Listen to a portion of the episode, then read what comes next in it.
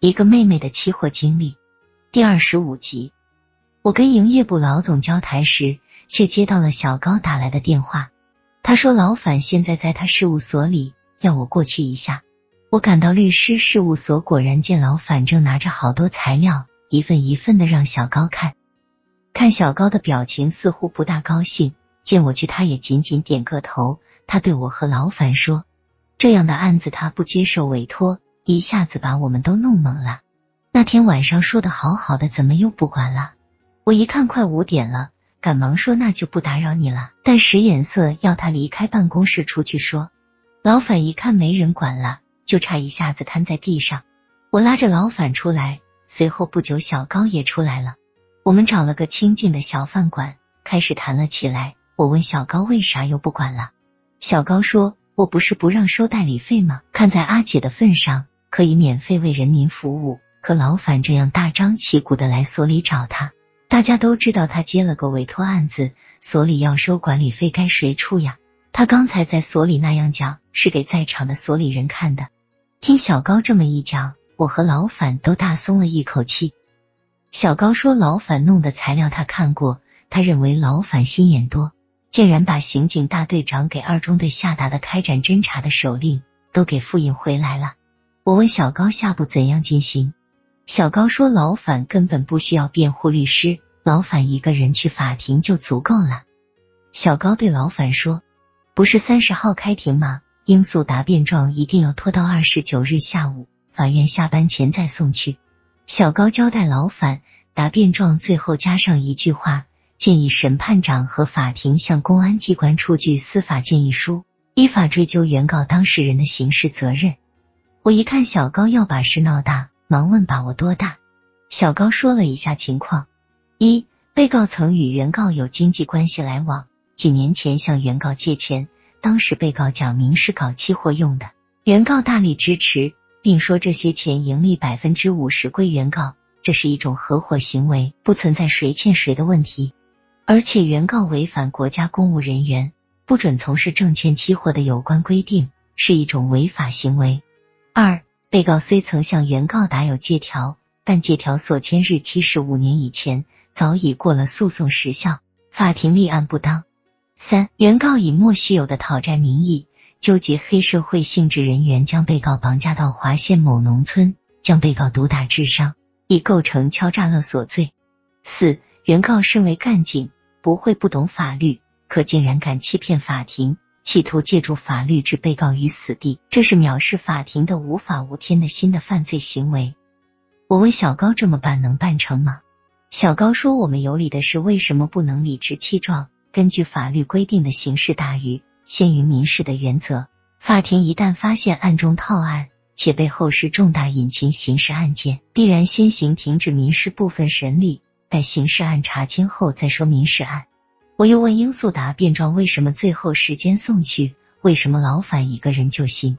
小高说，对方是按民事案官司打的，在法律许可范围内，不应当给对方过多时间反应。一般应诉状，对方律师是能及时看到的。让劳反一个人上台显示有理，不在乎有无辩护人，只要劳反真正显示出一个弱者形象，也是有用的。对于小高，我这回算是服了。这真是给我上了一堂生动的实力法律课。好，三十号开庭，我一定去看这场精彩的故事。老反更是十分感激小高，看那样子就差下跪了。小高反而说不需要他感谢，要感谢就感谢阿杰我。接下来，小高问起我工作室和炒期货情况，这也引起了老反的注意。老反说我自己炒期货，为啥还委托他这个不称职的经纪人？我说你先打官司吧。以后我会告诉你的。当天晚上，我很想跟玉姐和她丈夫打个电话，说说我知道老反这边的因素情况，但又觉得不大妥，那我不成了两边说闲话的人了。二十九日在工作室见到玉姐时，我几次张口都忍了回去。到下午快收拾时，我对玉姐说：“听说老反的案明天开庭，咱们去旁听吧。”玉姐答应后，红妹说她也去。所以工作室我只能托武厂长代管一天了。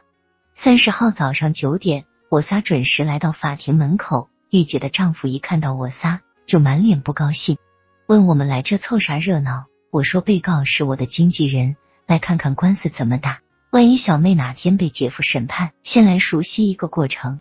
我们进去后，见旁听人不少，可都坐在左边，右边就坐了一个小高。小高招呼我们过去，说右边那一二十个全是债主，但没参与此次诉讼。原告方位上只有两个律师，原告本人竟然没来。小高说，可能是原告律师昨晚临时看过应诉答辩状后，感觉原告本人有些问题不好回答。但一下子又无法让法庭延期再审或者撤诉，故全权委托律师了。被告方就坐着劳反一人。九点二十分，审判长宣布开庭后，念了法庭纪律，然后请原告方先陈述。没想到劳反先向审判长举手要求提个问题，经审判长同意后，劳反说：“请问原告方律师，原告为什么不到场？”原告律师说：“他们是全权委托。”老反说，有些情况原告本人恐怕连你们律师也隐瞒了。他提的问题，你俩能全部回答了吗？你们的回答是不是全部是原告本人责任？这几句话一下子把对方弄得接不住话题。小高在下边连连小声说：“好好好，像个搞期货见过世面的人。”接着，原告方律师向审判长出示了一九九八年三月被告劳烦给原告本人打的原始借条。审判长看过后，指令法警传给劳反，让劳反确认一下这张借据。劳反看过后，把借条还给法庭。下边劳反的精彩辩诉，令在场的小高律师也不得不佩服，认为他在台上也不会答辩的这样好，使得旁听席一阵接一阵的骚动。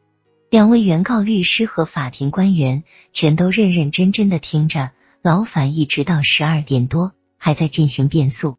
劳烦首先对审判长说：“这张借条确实是他写的。”审判长说：“好，你只要认可有过借钱之事就行。”这时，老反提出有内急需方便一下，引起法庭上下一阵哄笑。